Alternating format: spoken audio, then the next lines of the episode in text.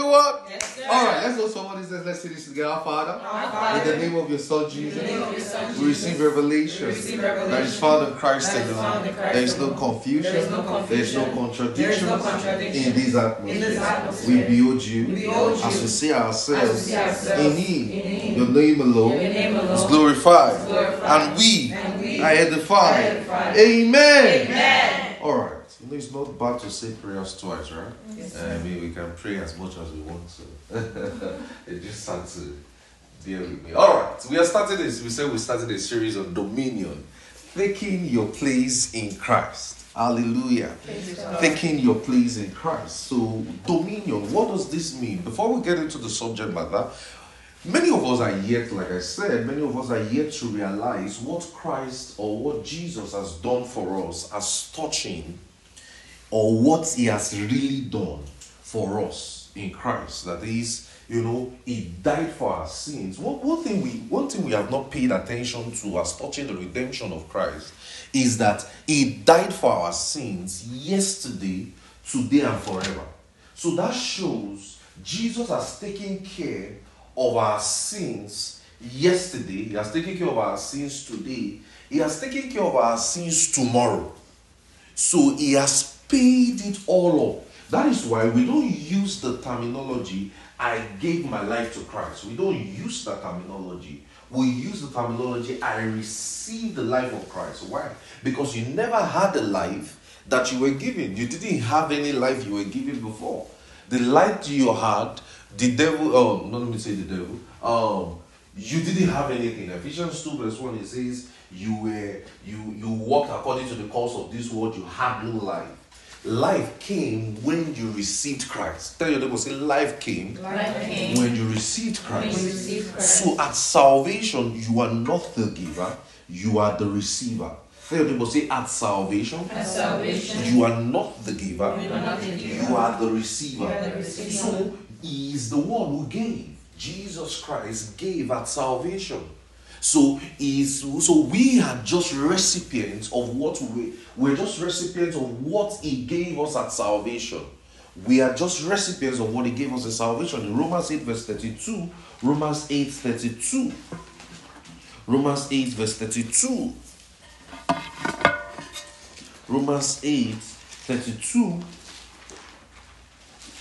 we, we, we're going to think we're going to look at quite some some we're going to look at quite uh, quite uh, some subject this morning, and I, I believe it's going to bless us. God Romans it says, "He has spared not his own son, but delivered him up for us. How shall he not with him also freely give us all things?" So he has given us all things at salvation. Say, I've been given all things at salvation. I've been given All so things you must that fact, that reality must settle deep in your heart the fact that Christ paid it all at salvation. The Christ that the, the fact that Christ gave it all at salvation, it must settle deep in your heart. It must sink in deep. In Ephesians 2, verse 8, Ephesians 2, verse 8, it says in Ephesians 2, verse 8, very quickly. So you you will learn how to take your place in Christ this from this morning. Look at in Ephesians 2, verse 8, for by grace ye are saved through faith and not of yourself, it is the gift of God. So you can so that's why it says in verse 9, it says, not of works, lest any man should boast. So you can't boast at salvation. You can't say, Oh, it is because I cried. Oh, it is because I I I confessed my sins. That is why I was saved. No, it is Christ who gave his life for you. You received his life at salvation. So tell your neighbor, say, I received this life. I received this You're not sounding like you I, I received this life. At salvation. At salvation. So, so you, I want you to get this clearly. You didn't have a life before you got born again. You didn't. You were a walking dead man. You were living, you were existing, but you didn't have a life. Life came to you the very minute you believed the gospel. Life came to you the very minute you believed the gospel. So at salvation, you are not the giver, you are the receiver. So the authority and so so that means that salvation is surrendered for you. You know that one we you know we used to sing is a high surrender of good. We can sing that in consecration service, but at salvation, he was the one who surrendered his life for you. He surrendered his life for you. He laid down his life for you. And all you just need to do is to receive it. And that is why preaching the gospel, getting men saved, getting men coming into the light of the gospel is one of the easiest things to do. Because all they just need to do is just to receive, is just to believe. You are not going to die for anyone's sins. You are not paying for anything anymore. He has paid for the sacrifices. He has paid for all the atonement you want to ever think of. He has carried all the burden on his neck. In 2 Corinthians 5, verse 21, it says, He that knew no sin became sin for us, so that we might be made the righteousness of God in Christ Jesus. So you and I have been made the righteousness of God in Christ Jesus at salvation. You and I can safely say, I am righteous. Are you getting what I'm saying? I can say safely, I am righteous. righteous. I am holy. I am, holy. I am accepted in the beloved because of what Christ has done. Are you getting what I'm saying? You can safely tell yourself, I am not a sinner. Why? Because of what Christ has done. You everybody say, all I've seen, there's nobody that can be perfect, there's nobody that can be righteous, everybody is, is everybody is a sinner. No, I am not a sinner. By the reason of what Christ has done, I am righteous in Christ Jesus. Hallelujah. Praise God. Praise God. Second Corinthians 5, verse 21. It says, He that knew no sin became sin for us, so that we might become the righteousness of God in Christ Jesus. So it is a substitutionary sacrifice, such that He took our place as a sinner, and we have become righteous by believing in what He has done. Hallelujah. So we're studying taking your place in Christ. Taking your place in Christ taking your place in Christ, dominion, how to take your place in Christ. You know, you, you have to learn to take your place in Christ. Say, I take my place in Christ. I take my place in Christ. So God, so the authority of the believer is not just important, it is necessary. McCacken said that. McCacken said the authority of the believer is not just important, it is very necessary. So God won't give you what you don't need. God is not going to give you what you don't need. It means you need authority. It means you need to take your place in Christ. It means you need to have dominion.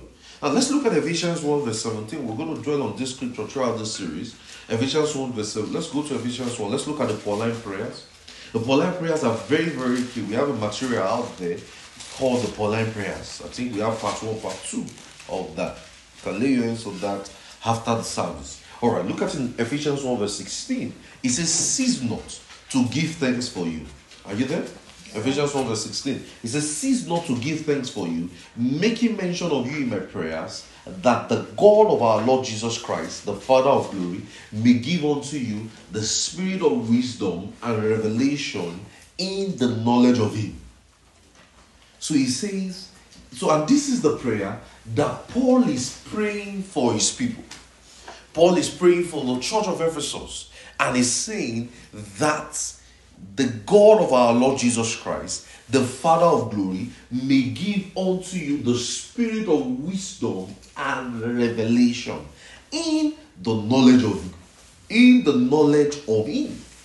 Now, in these prayers of Paul, you will find out that one that you find out that there is the most vital things in Christianity in this prayer, and that is knowledge. Knowledge is one of the most vital things in Christianity. It's like saying you are relocating to a city and you have no knowledge into a place. In Colossians 1, verse 13 and 14, you made us to understand we've been delivered and translated from the kingdom of darkness into the kingdom of his dear son. So you and I, we relocated from darkness into light. So now that we are in the light, we are in the kingdom of God. Now that we are in, we are we are we are saved. Now that we are we are in the light. We have believed the gospel. We have received the life of God. We are righteous. We are sanctified. We are justified.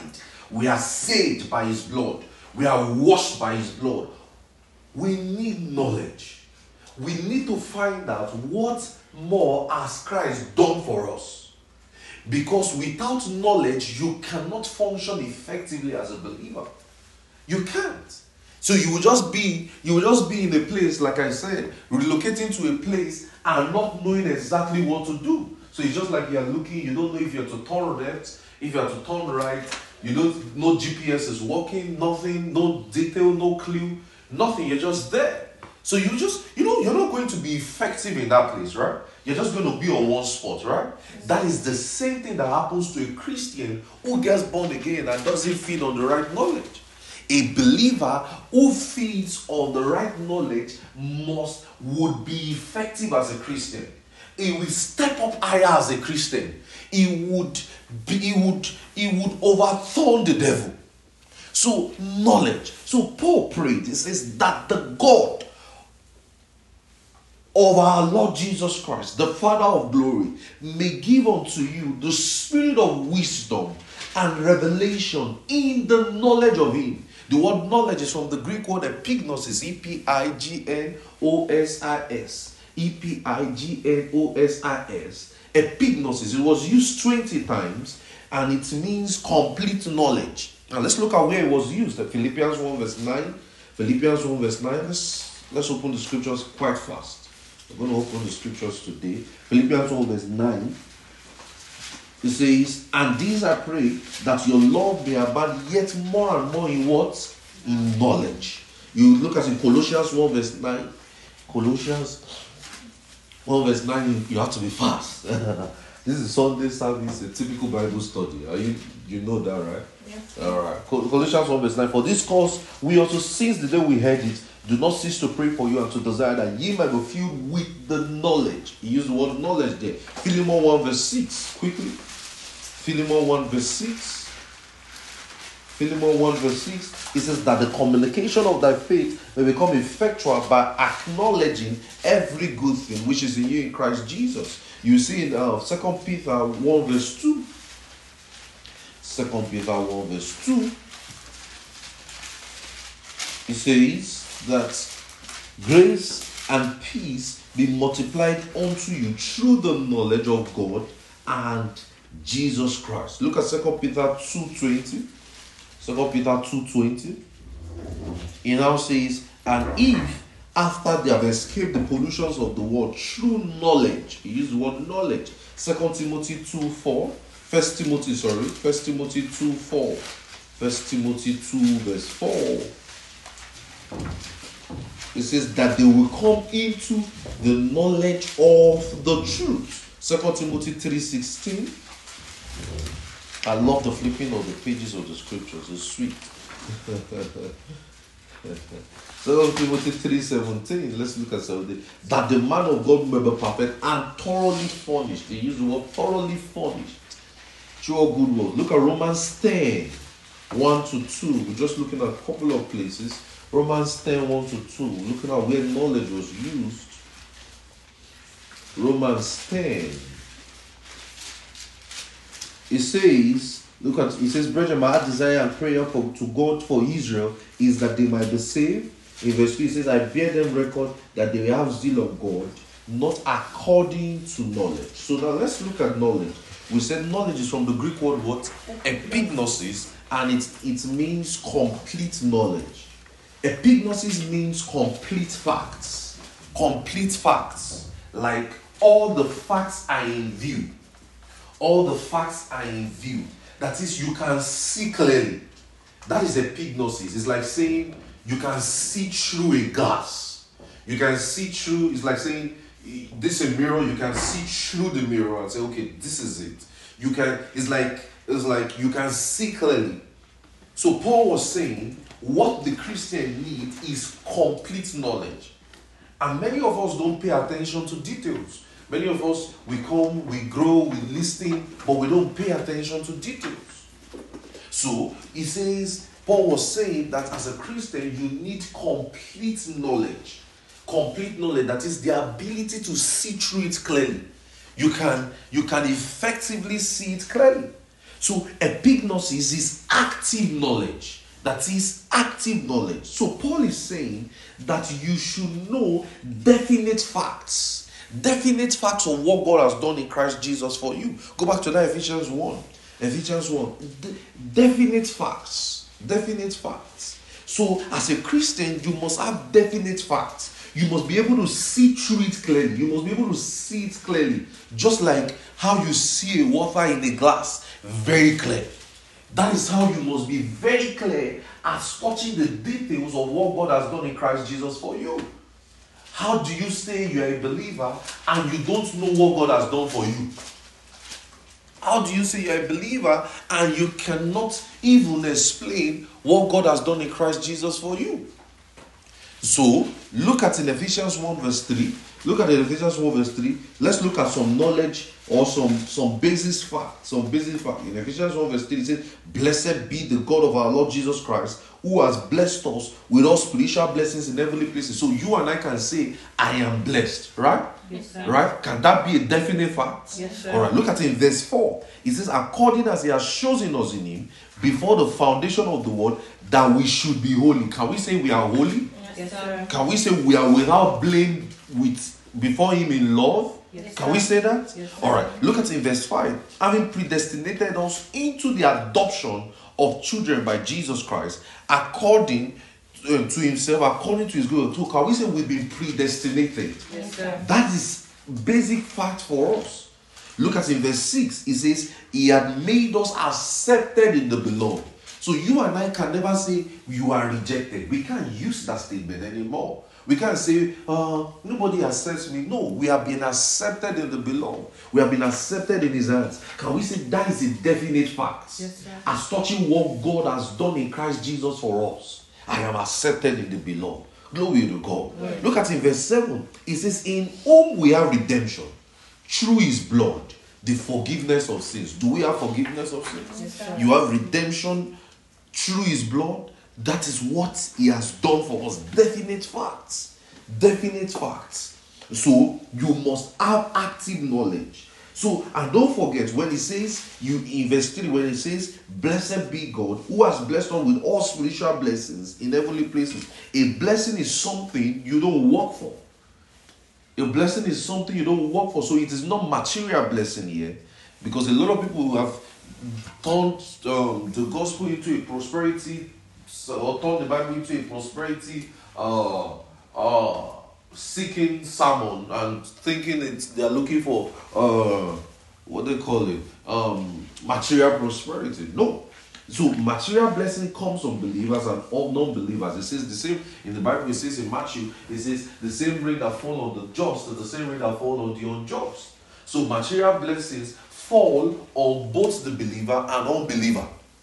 So it is not a problem of if they are Christians or not. No. That's why you can see an atheist being rich. You can see a, a non-believer who is very who is poor and who is rich. It's, it's it doesn't change anything. But what we are saying as touching this blessing is that the Holy Spirit has given to us to confirm what Jesus has done. And a lot of people they just need to understand it. Let's go back to the prayer in Ephesians 1 verse 17. It says that the God of our Lord Jesus Christ, the Father of glory, may give unto you the spirit of wisdom and revelation in the knowledge of Him. Revelation means to uncover, to uncover things. When it says the spirit of wisdom and revelation, revelation means to uncover things. That is, your eyes are open to things in the past, things in the present, or things in the future. So, revelation means your eyes are open. Your eyes are open to things in the past, things in the present, things in the future. Revelation is like an estuary, like when you, it's like saying when you go inside, when you go inside what I've said, like an estuary, you just, you can see through it. So in Revelation, you are able to look inside. You are able to see it and say, This is who I am. This is what Christ has done for me. This is exactly who I am. I don't have, you should, as a believer, you shouldn't you should not have a false identity of yourself. You should not have a false impression of yourself. You should not have a false image of yourself. you must have a clear identity of who you are. I am accepted in the beloved, and the righteousness of God in Christ Jesus. I've been made holy by Christ. I've been justified. I've been sanctified. I am holy. I am, He has predestinated me. I am blessed with all spiritual blessings in Christ Jesus. I'm a preacher of the, you know, you must be able to say, I'm a I'm an able minister of reconciliation. You must be able to have clear facts of who and what you are. So in Revelation, you look inside. You have a full view of what is inside. So he says that the God of our Lord Jesus Christ may give unto you the spirit of wisdom and revelation. We just said revelation or cover things. And revelation in the knowledge of him. We said knowledge, epignosis. He now says, now look at what it says. It says the eyes of your understanding, because your eyes are going to be opened when you have knowledge, right? When you have revelation, your eyes is going to be open. Now, what is your eyes going to be open to? It says that ye may know the hope of his calling. What is hope? Hope is from the Greek word elpis. It means expectation. You must have, as a believer, what are your expectations? Expectation. He says, You must, he says, that the eyes of your understanding be enlightened, that ye may know the hope the hope means expectations of his calling. That word calling is from the Greek word kaleo, that is an invitation to ask someone to come. An invitation to ask someone to come. You will see it used in Romans 11 29, 1 Corinthians 1 verse 26. Romans 11 29, 1 Corinthians 1 verse 26. It was used there.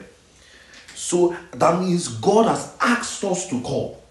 It means your eyes should be open to know what to expect when he asks you to come. It's like saying you, you were asked to come for an interview and you didn't know anything about what you applied for.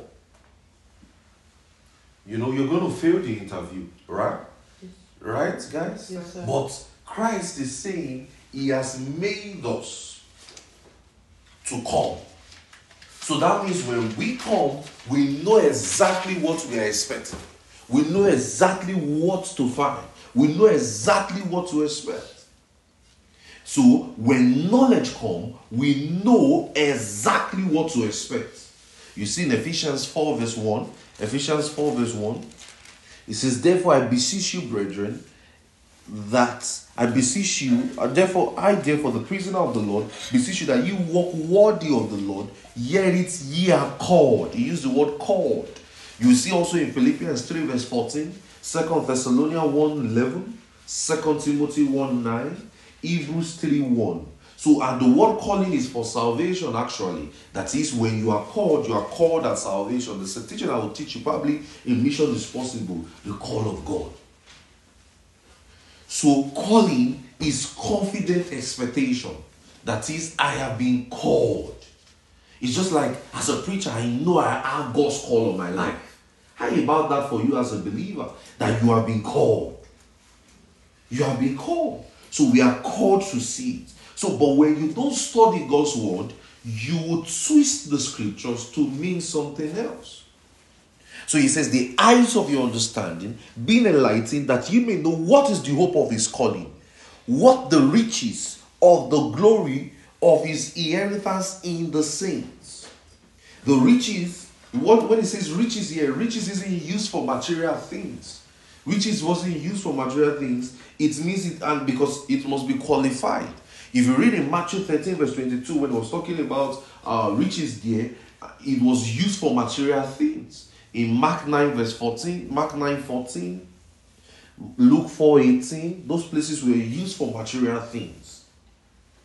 But in Romans 2, verse 4, Romans 9 23, Romans 11 12, Romans 11 33, it was used for spiritual things. Knowledge and wisdom are called wealth. When you have knowledge, when you have wisdom, it's called riches.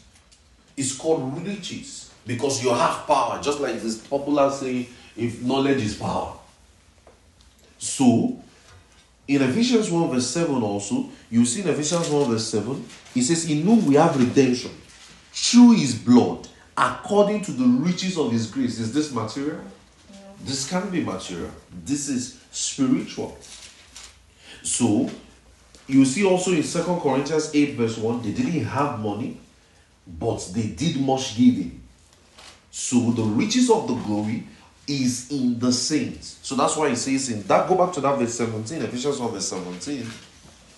I'm trying to explain the Pauline prayers for you so that when you are praying this on your own, you will understand what you are praying about. It says, The eyes of your understanding being enlightened, that ye may know what the hope of his calling and what the riches of the glory of the inheritance in the saints. So, when it says riches of the glory of his inheritance, spiritual, so you must understand something that spiritual resources are abundant in the believer. Spiritual resources are abundant in the believer. And you must know that for sure. In uh so the riches of the glory is in the saints. That's why it says to know what is the hope of the calling, what the riches of the glory in the inheritance in the saints. Inheritance in the saints. Look at in Philippians 4 verse Philippians 4 19. We're about to get into the crux of today's matter. I'm still trying to build a foundation. Amen. Amen. Philippians 4:19. You must be hungry for God's word. Hungry for knowledge, hungry to know more. Philippians 4:19. It says, according, it says, but my God shall supply all my needs according to his riches in glory by Christ Jesus. Can this be material? Obviously, no. You see, Colossians 1 verse 27. Colossians 1 verse 27. Colossians 1 27. It says, To whom God make known what is the riches of the glory of this mystery according to the Gentiles, which is in which is Christ in you, the hope of glory. You can put this down to Hebrews 11, verse 26. So now, let's go back to our Ephesians 1, verse 17, 18, 19, 20, 21. That's what we're going to build our series on. So don't forget, we are still studying what? Dominion, right? Taking your place in Christ. Dominion, taking your place in Christ. So he says, the God of our Lord Jesus Christ in verse 17, the Father of glory, right, may give unto you the spirit of wisdom, right, and revelation in the knowledge of Him. The eyes of your understanding being enlightened, that ye may know what is the hope of His calling, right, and the riches of the glory. We said that's not material, right? Yes. We said that's not material, right? Yes, sir. All right. What is the riches of His glory? Of his inheritance in the saints. Look at in verse 19, very key, where we try to get to, and we'll keep building from there. It says, And what is the exceeding greatness of his power towards what who believe, according to the working of his mighty power, which he wrought in Christ when he raised him from the dead and set him at his own right hand, far above all principalities, power, might, dominion, and every name that is named not only in this world, but in that which is to come. Greek scholars have it to say that the strongest consecration of power in the Bible is found in this text. The strongest concentration of power in the scriptures is found in this text. Now, look at it now. So, when he says, when he says that according to the riches, uh, what is the exceeding greatness of his power? It was used, six words of power was used in this text. The first one of it was dunamis. When it says, What is the exceeding greatness of his power? Dunamis. Power is from the Greek word dunamis, and it's used to it's used for something that is active. Something that is active. When it says dunamis, from that word um dynamo. I don't you know what dynamo means something that is very active, that is that is fast. So when he says the exceeding greatness of his power, exceeding greatness there is from the word upabalu in the Greek, and it means to throw something beyond target. That is, you want to kill a fly now. Let me give you what Upa Balu means. You want to kill a fly, and you have to bring a tractor to kill the fly. Do you understand what I'm saying? You want to kill a fly here, just a little insect here, and you have to bring a tractor. Just one, not uh, you have to bring a tractor to kill it. Like you know, that's throwing beyond target, right? That's upper value. That means that. So it says the exceeding greatness. The exceeding greatness there is from the word upabalu in the Greek, and it means to throw beyond target. So when you use the word greatness, greatness there is from the word megathos, that is heights of heights, heights of heights.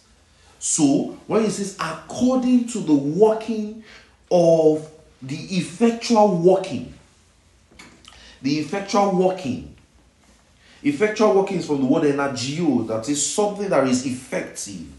Something that is effective. When it says mighty power, the word mighty gets from the Greek word kraktos. It means strength that is consecrated in one place. Then when it says mighty power, issues that is forceful in display. Now I'm going to explain it. I'm going to explain it very soon. I'm going to explain it now. Now, so the kind of power that so what Jesus or what Paul was explaining in this text means that there is a mighty power that wrought that was wrought out upon the resurrection of Christ. And I say it this way. I say God displays the exceeding. is like saying God finished his entire power to raise Jesus from the dead. The whole of the power, you know, with all of us in this world, in fact, even even all religions believe that God is powerful. Everybody believe that God is powerful, right? Now, so God used that mightiness of his power to raise Jesus from the dead. It's like saying he finished his power. Let me tell you what he said. It's like saying you are playing, um, let's say like playing, it's like saying you are playing card games or you are playing um you are playing card games and you and you have that card and you say last card, last card, last card, last card. The last card of God was his entire power. And he needed to raise Jesus from the dead. How many of you are here? Many of you are in, many you are in service? Yes, of you following me to this point? Yes, Alright, cool. The last card of God's power was to raise Jesus from the dead. So, meaning, if Christ did not raise Jesus from the dead, the power of God has been rendered useless. You and I today will not have said God is powerful. I don't know if you are getting me, guys. Yes, sir. If Christ wasn't raised from the dead, you and I would not have the audacity to say Christ is powerful or God is powerful. He used, look at what he says. He says, and what look look at in verse 19, Ephesians 1. Look at in verse 19, Ephesians 1. Let's let's read it together as a church. Are you are you there, everybody? Are you there, everybody, guys? Yes, sir. Because the sound is so cold. Is it because of the snow outside and the cold? Everybody's just feeling quiet and just feeling feeling holy. If you don't want us to be doing stand up, sit down, stand up, sit down, you better let's respond. Hallelujah. Praise God. Praise God. All right, let's let's look at it. In verse 19, Ephesians 1, Ephesians 1, verse 19. Don't forget, we are studying what? Dominion, taking your place in Christ. So look at it in verse 19. It says, What is what? The exceeding greatness of his power towards what? Who believe, according to the working of his mighty power. What did he do? Which he wrought where? In Christ. When he raised him from the dead. So look at something, guys. He used his entire power. God used the whole of everything he had to raise Christ from the dead. So let me tell you. That's why in 1 Corinthians 15, Paul told us if Christ be not raised from the dead, we are yet in our sins, and our salvation, our faith is vain. So he used the exceeding. That word exceeding it means upabalu. I told you upabalu means to throw beyond target, right? Yes, so that shows that. And I explain what upabalu means. Like say you have an insect here, and you have to use a tractor, or let's say you want to um take, let's say you want to take this this microphone now from here and you have to drive your car into this into this pulpit to pick the microphone. You know that's super value. That's straight beyond target. So that the car then you now reverse your car and if your car has those elevated stuff to lift just this one microphone into your car, that's super value. Throwing beyond target. Are you getting what I'm saying? So God used the exceeding, the everything he had. So that's why that let me tell you something. The resurrection is very important in your understanding of salvation. Because if you don't understand the resurrection, you would understand why you are a Christian. The resurrection is a very important fact in your understanding of salvation. So, don't forget, I told you knowledge is very key, right? Yes, sir. So, when he says mighty power, he says according to the working of his mighty power. That word mighty power, ischios in the Greek, forceful in display. That is, the power was very forceful. So, the kind of power is that power that eats you very well. And that's the power that you and I now have as a Christian. Glory to God. Glory to God. Ha! You don't get it. That is the look at what he says. He says he has wrought in Christ when he raises from the dead, set him as so far at his own right hand. We're going to get there. So the resources is in Christ. When he says he wrought, that is effectively worked in Christ. So the resurrection of Jesus for me, the resurrection of Jesus was more for me than for Jesus. Because it's not, it doesn't need the resurrection to wake up. I am the one who is a sinner. I am the one who was a sinner. That if he didn't wake up, I'm still I'm going to perish in my sins. So if Jesus didn't need the resurrection, I am the one that needed it. I don't know if you get what I'm saying. The resurrection was more for you and I than for him. Is he here on the earth today? No. He is seated far above all principalities and power, just looking at us. Are you getting what I'm saying? But the resurrection is more for us than for him. So those resources are for the believer. So all that needs to happen is you just need to find out. You need to find out what has God done in Christ Jesus for you. What has he done? Where, where do you stand? How are you a Christian and you don't know your authority, your dominion, and you don't know how to take your place in Christ? Look at the difference between Lazarus and Jesus. Lazarus died four days and four nights. He, he, Jesus died three days and three nights. Lazarus died because he was sick. Jesus died because he wanted to die. Hallelujah. Lazarus died again. But Jesus is alive forevermore. Glory to God.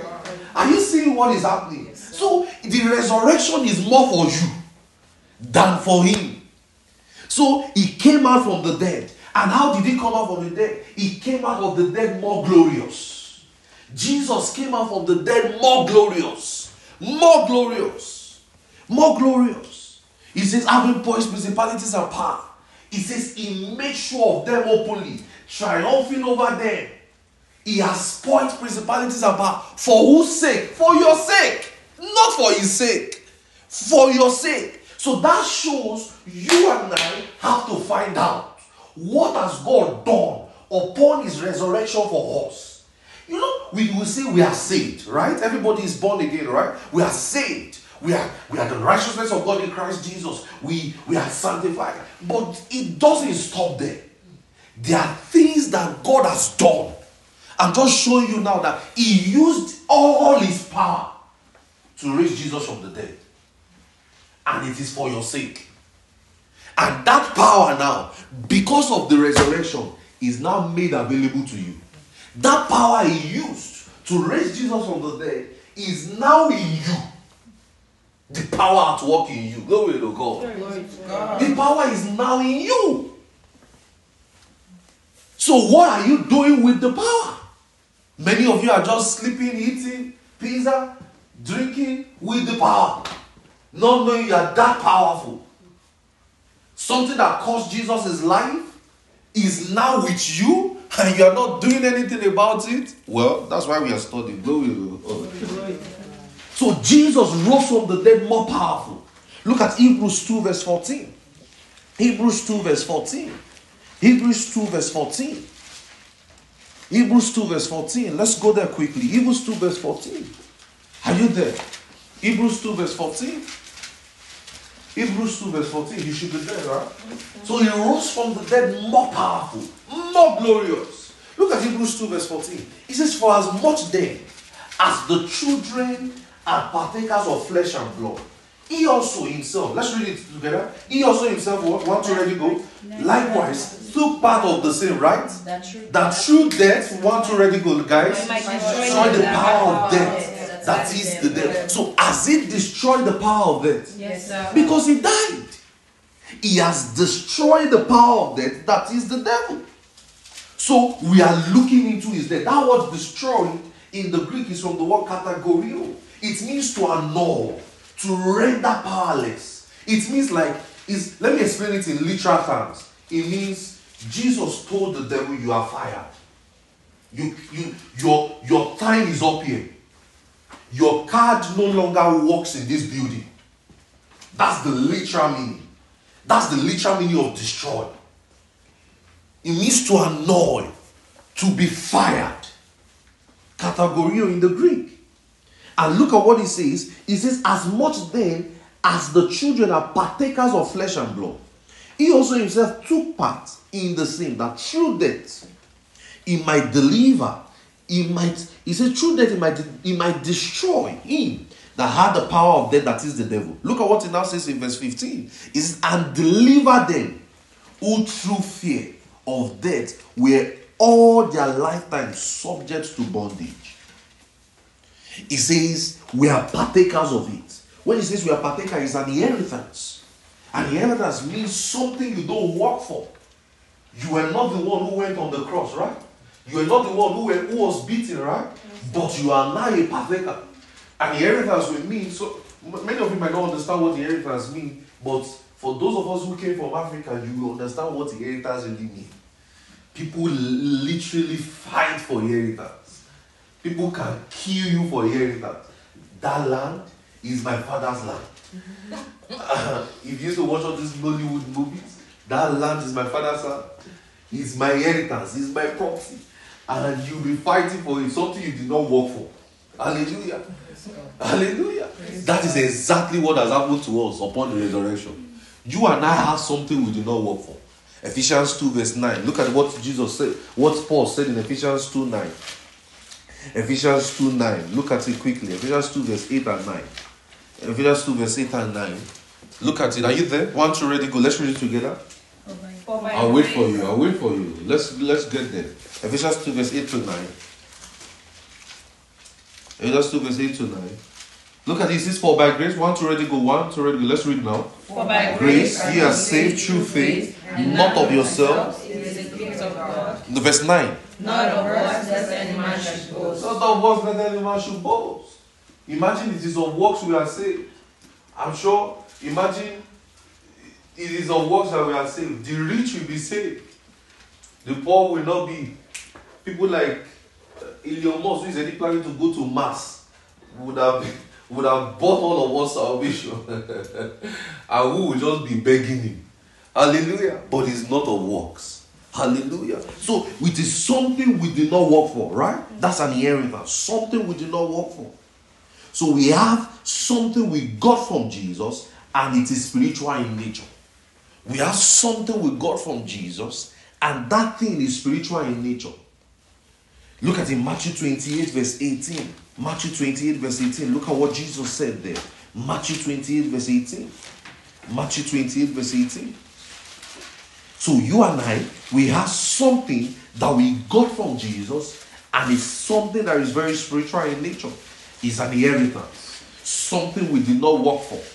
In Matthew 28, verse 18, it says, And Jesus came and said unto him, saying, and now this is after the resurrection. He said, All power is given to unto me in what? In heaven and what? The earth. All power, all authority. Exousia in the Greek, all authority. Look at John 18, verse 36. John 18, verse 36. John 18, verse 36. Is this blessing somebody this morning? Yes, sir. John 18, verse 36. Don't forget, we're just starting this series this morning, and we're going to build on it as uh, we're going to be on. We're going to be on that series throughout this month anyway. John 18, verse 36. He says, "Now look at what Jesus told them here." He says, and Jesus answered, "My kingdom is not of this world." He says, "If my kingdom were of this world, then would all, then would my servants fight." that I should not be delivered to the Jews. But now my kingdom is not from thence. Now look at what was happening here. Oh, and look at what was happening here. Jesus was telling them, My kingdom is not of this world. He says, If my kingdom is of this world, then would my servant fight. Now, this is when the pilots came to pick him. This was when the Pilate came to pick him and say, Oh, you you have done this, you have done that, you are going, we are going to kill you today. And Jesus says, See, guys, my kingdom is not of this world. Because now I want to build on this. I want to build on this to make you understand something very, very, very quickly.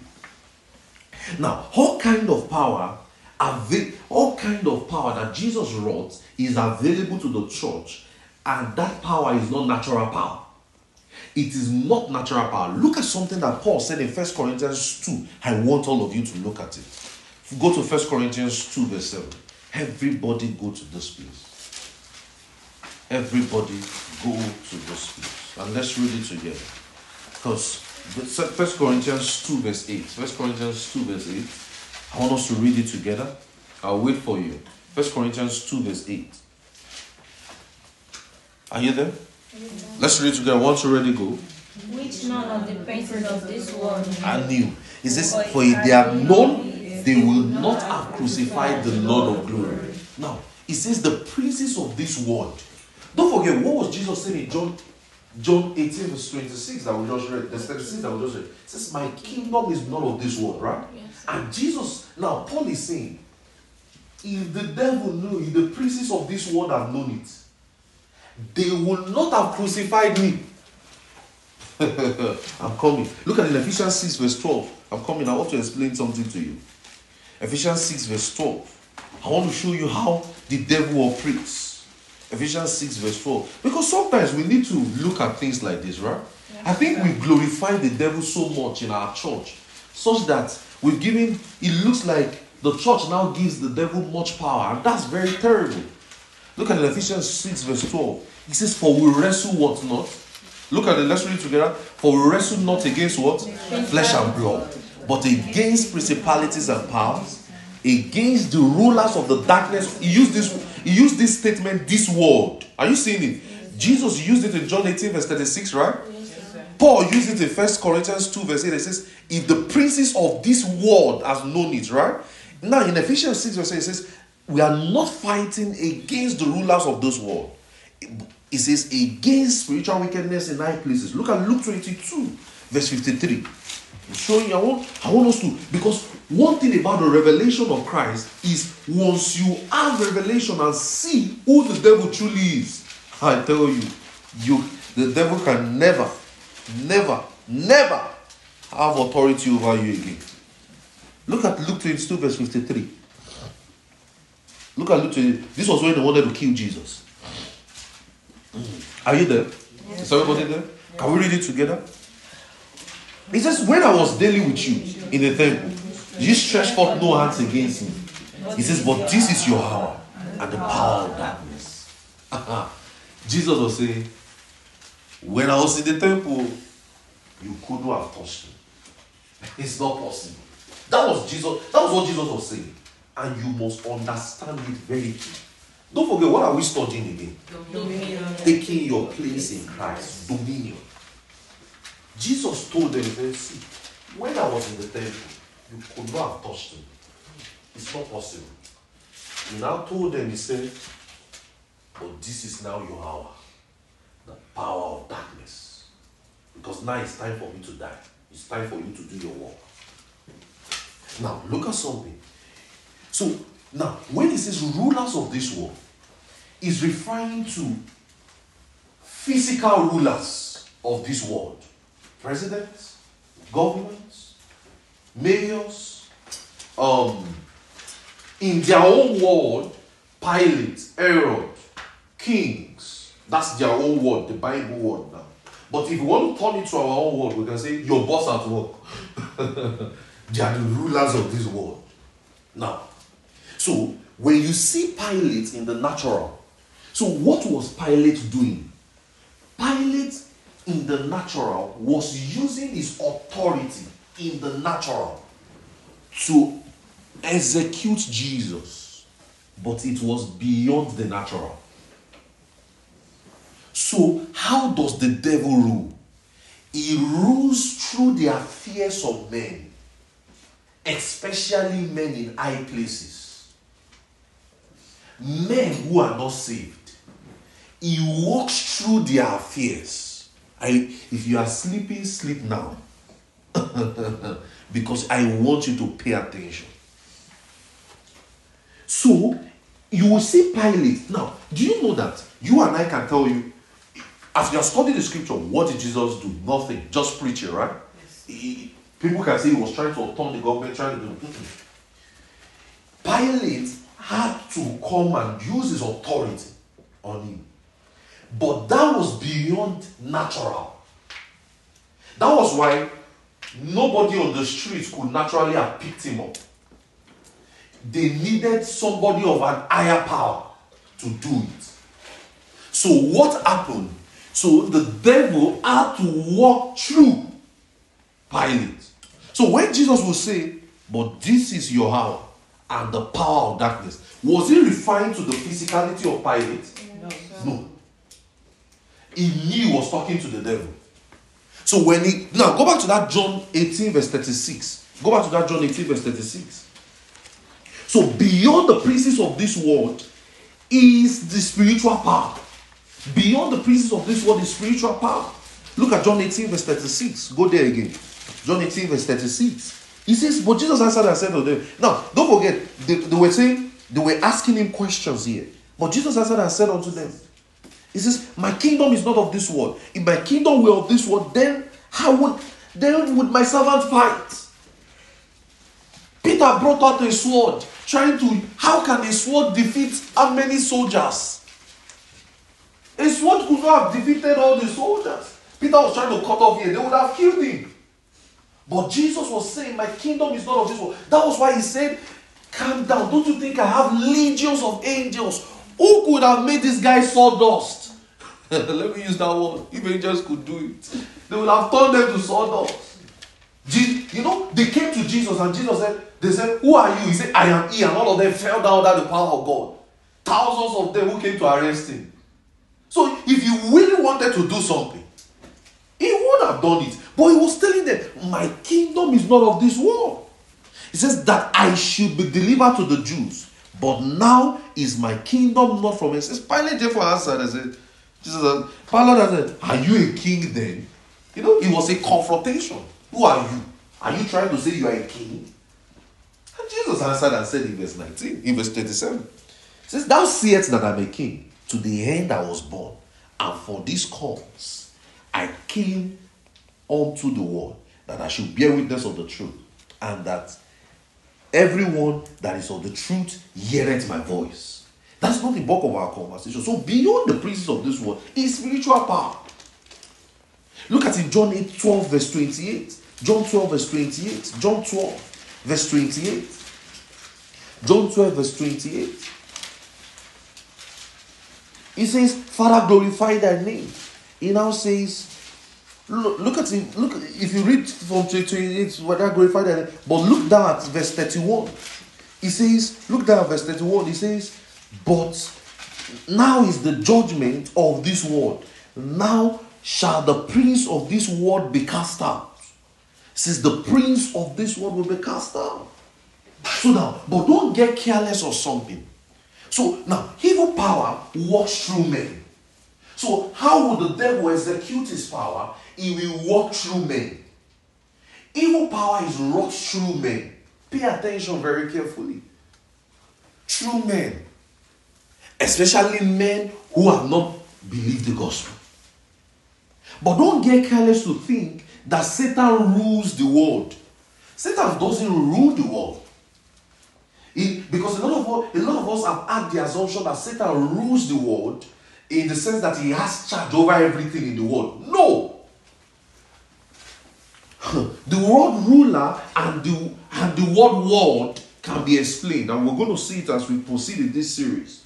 Some people think Satan is in charge of all the kingdoms and all, and some people think that Satan was in charge of all the kingdoms, but uh, but uh, but that man was in charge of all the kingdoms, but the devil collected it. That's a wrong assumption. We're going to settle it in this series. Kingdom is from the word basileia in the Greek. It means rule and reign. Rule and reign. In Genesis 1, verse 26 to 28, look at what God did. In Genesis 1, verse 26 to 28, He said, He said, and God said, Let us make man. Don't forget, we are, we are- doing, we, we, we're studying what? We're studying what? Dominion, taking your place in Christ. All right. So he says, and look at what he says, and God said, Let us make man in our own image, after our likeness. Let them do what? Have dominion over the fish of the sea, and the fowl over the fowl of the air, over the cattle, over all the earth, and every creeping thing that creepeth in all the earth. And God created man in his own image, and in the image of God he created him, male and female, he created them. And God blessed them. And God said, Be fruitful, multiply, replenish the earth, subdue it, have dominion over the fish of the sea, over the fowl of the air, over every living thing that moveth in the earth. You see in Psalm 8, you see a repeat of that in Psalm 8. I'm trying to walk you through something to see that your authority and how to take your place in Christ and not just be dormant. Look at in in in um in, in Psalm 8. In Psalm 8, he says, Psalm 8, verse 4, he says, What is man? He was repeating Genesis story here again. What is man? That thou art mindful of him. And the Son of Man that thou visited him. He says, For thou hast made him a little lower than the angels, and thou hast crowned him with glory and honor. Thou hast made him to have dominion. So man has been made to have dominion over the work of thy hands and put all things under his feet. He says he has put all things under his feet. Look at Hebrews 6. And Jesus is the image of God. Look at Hebrews 2, verse 6. Hebrews 2, verse 6. Don't forget, we're just laying a foundation this morning. We're going to build on it throughout this month. Hallelujah. Hebrews 2, verse 6. But what but one in a certain place testified, saying, What is man? That thou art mindful of him, or the Son of Man, that thou visited him. Thou hast made him a little lower than the angels, crowned him with glory and honor. Thou didst see the work of the hands. He has put all things in subjection under his feet. For in for in that he has put all in subjection under him. He left nothing that is put under him, but now we see not yet all things put under him. But in verse 9 it says, But we see Jesus, who was made a little lower than the angels, for suffering of death, crowned with glory, honor, that by the grace of God he should taste death for what? For every man. For he has become him whom all things and whom are all things in bringing many sons unto glory and to make them the captain of their salvation, perfect through suffering. In verse 11 it says, But both things that sanctified and both things that are sanctified are all of one. For this cause, Jesus is not ashamed to call you and I brothers and sisters. Hallelujah. So Jesus is the image of God. So don't forget again. The devil doesn't own the world. Are you getting what I'm saying? Yes, sir. The devil, Psalm 24, verse 1. The earth is the Lord and the fullness thereof. In, in 1 Corinthians 10, verse 26, you will find it there. The earth does not belong to the devil, the earth belongs to God. So, what is available to all is spiritual. What is available to us on the earth here is for all of us because it belongs to God. It belongs to God. It belongs to God. You will find, you will see people say, you look, look, look, look at something. So that's why you cannot say, you can't use um Christianity as a yardstick for being rich or being poor. Bill Gates is an atheist and he says he doesn't believe in God. Yes, it's, he is a fool anyway because he doesn't believe in God. but it doesn't mean that he is not rich physically. But he, God owns everything in the earth. God gives him the Microsoft. You don't know? Did he have? Did he come with Microsoft when he was born? He found it here on earth. Did you come with um, play, um aeroplane when you were born? Every baby came empty, right? Yes, So they found everything on earth. Did you find did the person who made this pulpit found brought the pulpit from the mother's womb? No. So everything is on earth. So the earth is the Lord. So who blessed Bill Gates? God. Who blessed Jeff Bezos? God. Who blessed um Elon Musk? God. Are you getting what I'm saying? Whatever they are using to say to create Tesla or to do whatever, they found all the resources here on earth. And the earth does what? Belongs to God. Are you getting what I'm saying? The earth belongs to God. So he's a fool that says there is no God. Only a fool says there is no God. You came empty handed and you met all the raw materials on earth. You don't understand. Look at the greatness of God. Every baby, every child was born empty handed. Everybody will cry. You will, they will beat them. They could not walk for a while. And all the resources, our clothes was already on earth. Our chairs that we are sitting on was already on this earth. Our water we are drinking was already on this earth. The food we are eating was already on this earth. Um, the car we drove, all the resources to make the car is already on this earth. And you say there is no God, you must be a fool. Are you getting what I'm saying? The earth belongs to God. Hallelujah. So money belongs to God. Money belongs to so say the, the money is the devil's own. Shut up, give me the money. Mm-hmm. it's, it's belongs to God. God wants you to be wealthy. Hallelujah. Praise God. Praise God. Hallelujah. So, but look at the devil. The devil's kingdom. Look at how the devil operates. Ephesians 2, verse 1. So, have we clarified it now? that the devil does not own the earth, right? Right? Yes, sir. The devil does not own this earth. Too. The head is the Lord. So, does the devil own Rochester? No, sir. Does the devil own New York? No, sir. Does the devil own America? No, sir. It's for the it's for God. So, but how does the devil operate? How does his kingdom operate? Ephesians 2, verse 1. Let's look at it. Let's see it there. How does he operate? How does he find his expressions in the earth that God created? How does he find it? Look at it in Ephesians 2, verse 1. Are you there, guys?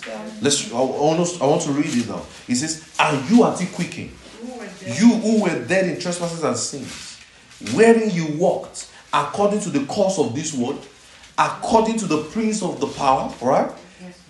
The power of the air, and the spirit that now walketh in the children of disobedience. So the kingdom of the devil is in man.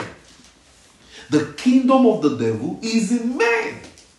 He says, Among whom we all have our conversations in time past, in the lust of our flesh, fulfilling the desires of the, of the flesh of the mind, and we're by nature children of wrath, even as unto others. So the kingdom of the devil is in men. Look at the Second Corinthians 4, verse 4. 2 Corinthians 4 4. Let's see where how the devil finds his expression in the earth that God created. Look at we can start from verse 3, or we can start from even verse 2. 2 Corinthians 4, it says, For we have renounced the hidden things of dishonesty, not walking in craftiness, nor handling the word of God deceitfully, but by manifestation of the truth, condemning ourselves to every man conscience in the sight of God. Verse 3 now says, But if our gospel be hid, it is hid to them who are lost. It says, In whom the God of this world. Are you seeing it? So you see that word now can be clar- can be classified, right? And we're going to study this series. I think I've taught that before. In young, it doesn't mean the entire world. Word can mean the social media world, right? The group of people world. Are you getting what I'm saying? It can be really classified. It doesn't mean that God, the devil is the owner of the world. No. The world, when it says the world, is the heart of men. The hearts of men who has not believed the gospel. You see in Romans 5 verse 20, Romans 5 verse 12. Romans 5 12. Romans 5, verse 12. Are you paying attention this morning? Yes, sir. Are you learning something? Yes, sir. Romans 5, verse 12. It says, Wherefore, as by one man sin entered into the world, and death passed by and death and death by sin, and so sin passed upon all men that have sinned. It says, unto the Lord sin was not there, but in verse 14 says, Nevertheless, death reigned from Adam to Moses. That word reign is, is the word kingdom, dominion. It reigned. So, God didn't give anyone the kingdom of darkness and sin. God did not give anyone that. Men only chose that aspect. But thank God, we're going to light up more dark places, right? Win the hearts of men, win more hearts for Jesus. Amen. Amen. So Satan, so in the forgiveness of sins, back to our conversation, in the forgiveness of sins, Satan has been stripped off of every authority he has. Satan has been stripped off of every power he has. According or by the reason of the resurrection, that we have obtained redemption, we've obtained forgiveness of sins. Satan has been stripped off because you've been made righteous. So Satan has nothing on you as a believer. Satan has nothing, nothing on you. He has, so the only person he has any hold on. Let me tell you, everybody look at me, guys. The only person or the only people Satan has a hold on are those who have not believed the gospel. He is still ruling and reigning in their hearts. He can deal with them the way he wants to deal with them. They can fall sick the way they want to fall sick. They can, he can destroy and shatter their entire life. But you who have believed the gospel, Satan has nothing on you. Because when he comes to you, he sees the blood. When he comes to you, he sees a man who is washed. When he comes to you, he sees a man who is righteous. When he comes to you, he sees a man who went through the same thing that Christ went through. Because the Bible made us to understand that by reason of identification, we died with Christ, we were buried with Him, and we rose with Him. So when Satan sees you, he is not seeing you in the eyes of indigent. No, he is seeing you like Jesus. Hallelujah. So he's actually, let me tell you, Satan is very scared of the believer today. But the problem is, a lot of believers don't know who they are. A lot of believers don't know who they are. Satan is super scared of the believer today. Because the believer is a reflection of Jesus. I taught you in Let There Be Light. I said that when you believe the gospel, you are in the image of God, right? So that shows you have taken Christ's faith form. You have taken Christ's image. You have taken Christ's shape in the spirit. So when Satan comes near you and look at you, he is not seeing you as yourself. He is seeing Jesus. Is he scared of Jesus? Is Satan scared of Jesus? Yes, sir. Yes. That is who the believer is today. So nothing, nothing, absolutely nothing can trample under you because you have the authority to step under everything. Hallelujah. Praise God. So Satan has nothing on you. The only person he has anything on is the man who has not believed the gospel. Satan has nothing on you. Like I told you before, money also does not belong to the devil. You know that. So you need money, right? Right? Yes. Because you are in this world. God owns this world, right? Yes. So you can pray for money to come, right? Oh yeah. We need it. Good things belong to God. Good things belong to God. The devil's authority is in the hearts of men. The devil, somebody will say, What about sin? Sin is not a family business. Sin is not, is never against the devil. Sin is, is, is against God. Say, Okay, what about sin? He forgave us so that we can relate with Him. God has forgiven us in Christ so that we can relate with Him. So sin is not a family business. Satan cannot use. So that's why you must not fall into the trap of condemnation and say, um, yesterday night I I just did something. You should not do something. But when if you find yourself making a mistake, never fall into the trap of the devil with condemnation. Are you getting what I'm saying? Yes, because sir. sin now is not a family business. My father will take care of it. How many of you have parents, loving parents, that once you make a mistake, you can easily roll back to them and say, I messed up here. How many of you have that those kind of parents? Ah, you you're lucky, man. When I was much younger, if I mess up, I'm in trouble. But you, I mean, you guys have everybody. I, I'm trying to be careful because my father is going to listen to this.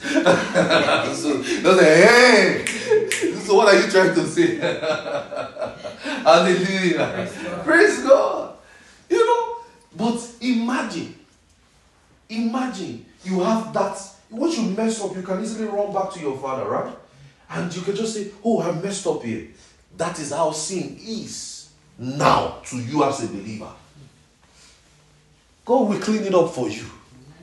So don't let the devil put that in your mind so, such that when you are now praying, the next thing you are saying is, Oh Lord, the sin of omission, commission, and correction. Forgive me. Sin in my thoughts, sin in my thinking, sin in my knowing, even sin in my dream. And you are just condemned. They say, speak over your health. You remember? If you take anything in the pot and something, something will happen to you. No, nothing will happen to you. Hallelujah. Jesus has forgiven us all. Our past, our present, our future. Glory to God. Glory to God. We are forgiven. We are accepted in the beloved. We are, it's in 2 Corinthians 5, verse 29. It says, look at what Jesus said. He says, He became sin. Him who knew no sin, so that we might be made the righteousness of God in him. So we have taken in place. We have taken his place in salvation. Remember, what we are studying is taking your place in Christ, right? So he has forgiven us. So sin has nothing to do with the devil. Are you getting what I'm saying? Sin has nothing to do with the devil. So you must know who you are. Hallelujah. You must know who you are. Now go back to that Ephesians 1. Let's try to start putting some things and gathering some things to a close now. Are you blessed? Yes, sir. Are you are you enjoying this? Yes, sir. Look at Ephesians 1. We see, look at where we started from. That the God of our Lord Jesus Christ, the Father of glory, may do what? May give you the spirit of wisdom and revelation. We said revelation, right? Epignosis, right? And we said you must understand, right? We looked at knowledge, right? Yes, sir. And we said that your eyes of understanding will be enlightened, that you will know the hope of his calling. What is the riches of the glory of the inheritance of the saints? Then we said, and what is the exceeding greatness of his power towards who do believe, according to the working of his mighty power, which he wrought in Christ when he raised him from the dead, far above all. Look at what it says far above all principalities, power. That is where we are going to in this series. Principalities, power, might, dominion, and every name that is named. And not only in this world. Look at it. And it says, and even in that which is to come. See, meaning you can never be powerless again. Glory to God. Glory to God. Glory to God. Glory to God. He has rendered the devil useless. You can see, you can never. It is a, it is an insult to, to be say, uh, to be begging God and say, God, please tell the devil to leave my life alone. Ha! Such an insult. Such an insult. Because you don't know what you have. Imagine you are sick and you are crying. It's because you don't know what you have. You take authority. You devil. Right now, your time is up. Get your hands off this body now. That's it. You don't have to beg. He says he has made us kings and priests. Hallelujah. In Revelations 1, he says he has made us kings and priests. What does a king do? A king just commands things and he comes. Look at the parable of the look at what the centurion servant said to Jesus. He says, I have one who comes under me, and I say, one should go, one should come. He said, You don't need to come to my house. Just speak your word. And the Bible says, at that very minute, as Jesus spoke the word, he was healed. And Jesus said, I've not found such a great faith in Israel. So he says he has set him. That word set him in verse 20 there is the word katizo in the Greek. That means he has settled it permanently. Oh, will God. He has settled it permanently. So Jesus is permanently here. He put him, so he has set him at his own right hand. Right hand is not like how we see it, like saying, This is my right hand man. That's not it, though. That's not it. You know, Yoruba will say, Otumba in Yoruba. No, that's not it. Like, right hand man. No, no, no, no. Right hand means to delegate all to another. To delegate all to another.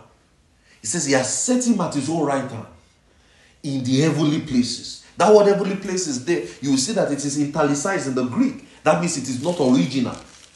You will see another um, italicized word in heavenly places in Ephesians 1 verse 3. Look at it quickly. Heavenly places. You see that it was italicized. Heavenly places, Ephesians 1 verse 3. Look at in verse 22, heavenly places. Look at in Ephesians 3 verse 10. Just look around that Ephesians. Ephesians 3 verse 10.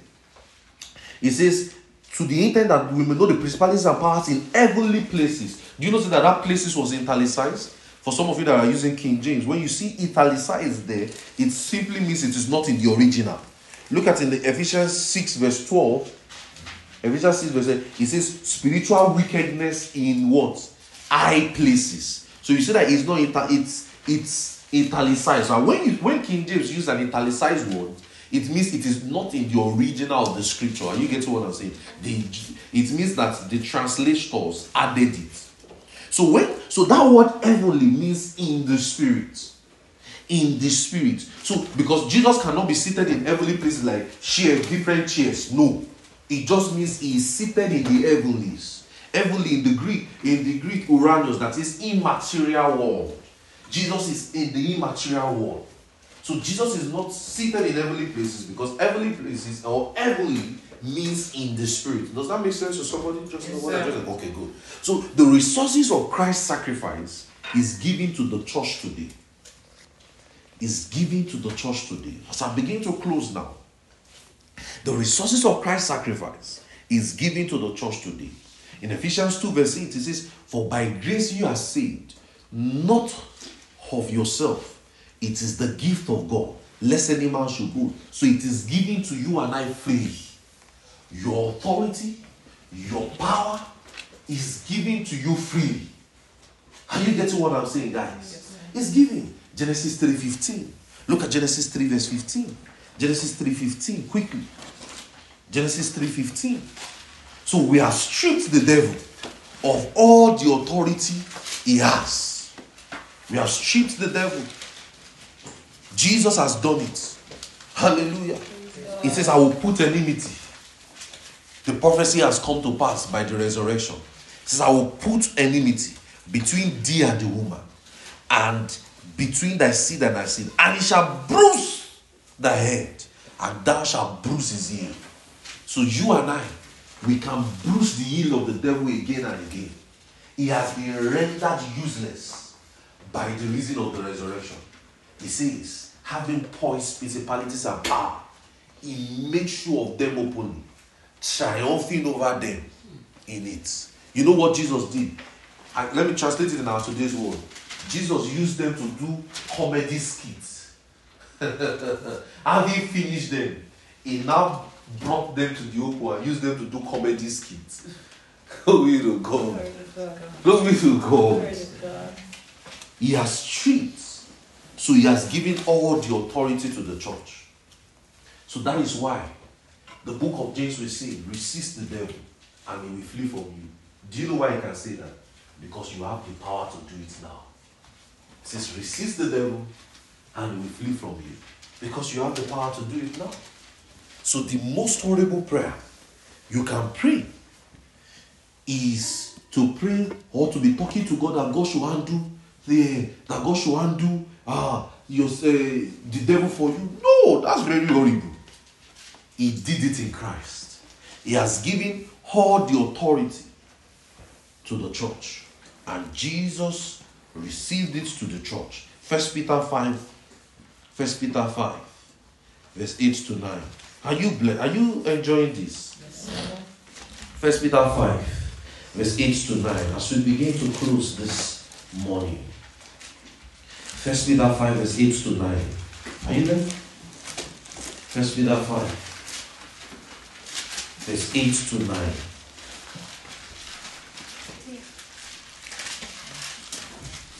He says, Be sober, be vigilant, because the adversary, the devil, as a roaring lion, walketh about, doing what?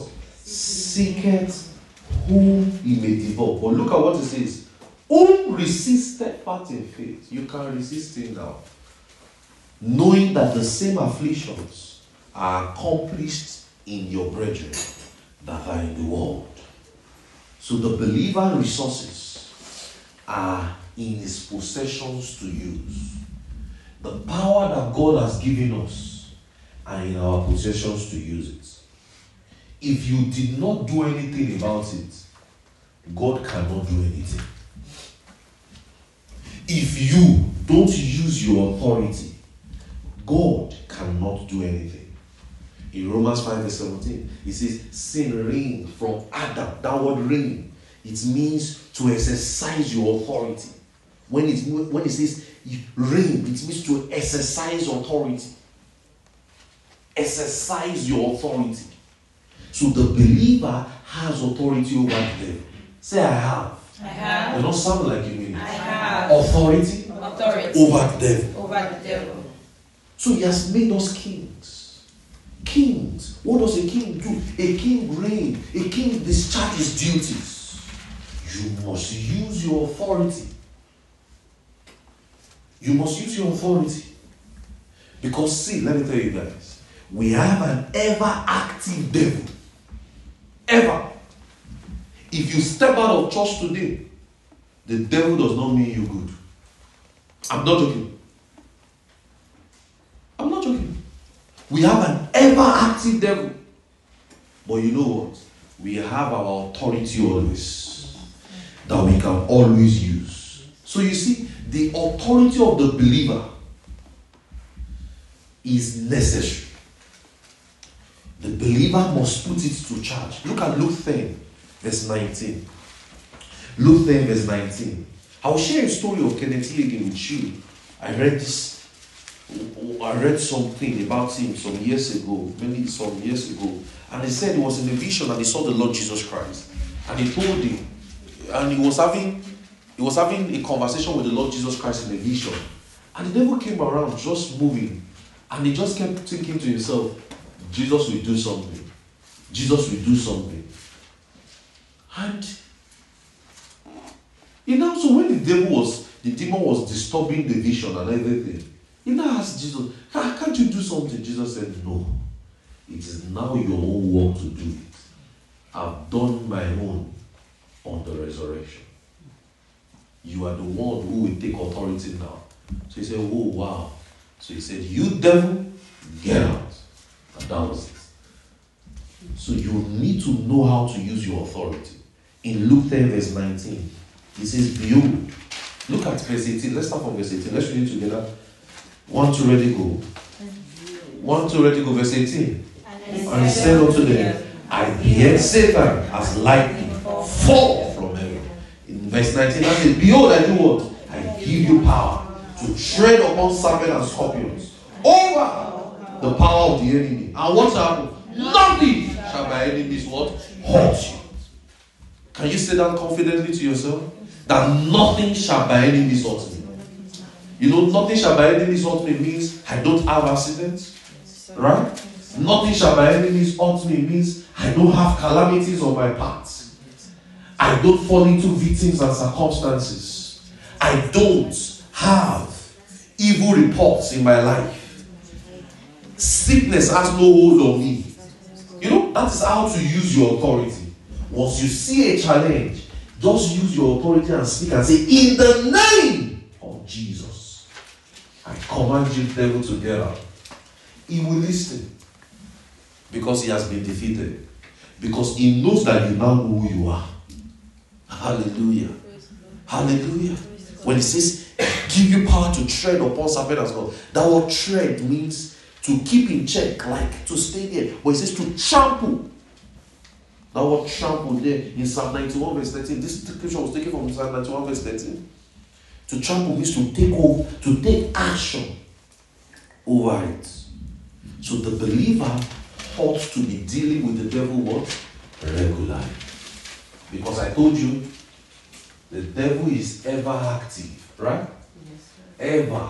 Looking for who to devour, looking for circumstances to change, looking for situations, looking for things, looking for how to see your downfall, looking for how to see you weep, cry. You know what the Bible says in the, in, in, in what the Bible says? It says, the thief cometh not but to steal, to do what? To kill and to do what? To destroy. See, let me tell you. I want I don't know why people pity the devil, but I I have made a vow to my life. I will never do it. Because see, the devil's aim for you is that he's going to start gradually till you see you dead. It is when you are dead, he will move to the next candidate. So are you going to wait till you are dead before you start using your authority? Take charge of it now. Sickness, headaches, you start from even headache.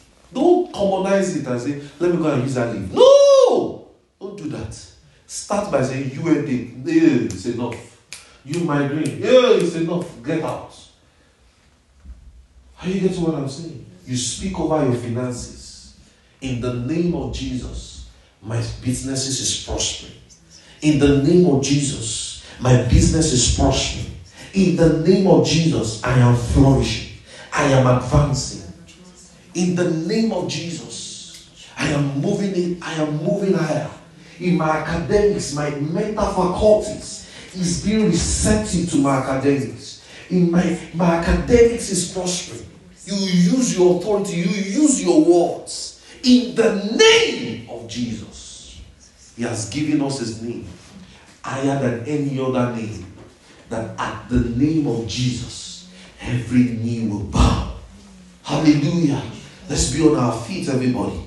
That in the name of Jesus, every knee will bow. I want you to get into a speaking section. Lift your voice loud and clear and speak over situations in your life. In the name of Jesus, I take my place in Christ. In the name of Jesus, I call you sickness, you are over. In the name of Jesus, that joy, restriction is over. In the name of Jesus, whatever has held me to a spot is gone. You use your words now and you speak, and you will see results. I speak over you as a church. Nothing shall by any means hurt you. Lift your voice this morning. See, because a believer who just got born again today is as powerful as the believer who has been born again many years ago. But you just have to use your authority. I take my place in Christ. Lift your voice. Lift your voice this morning. Lift your voice this morning and just pray.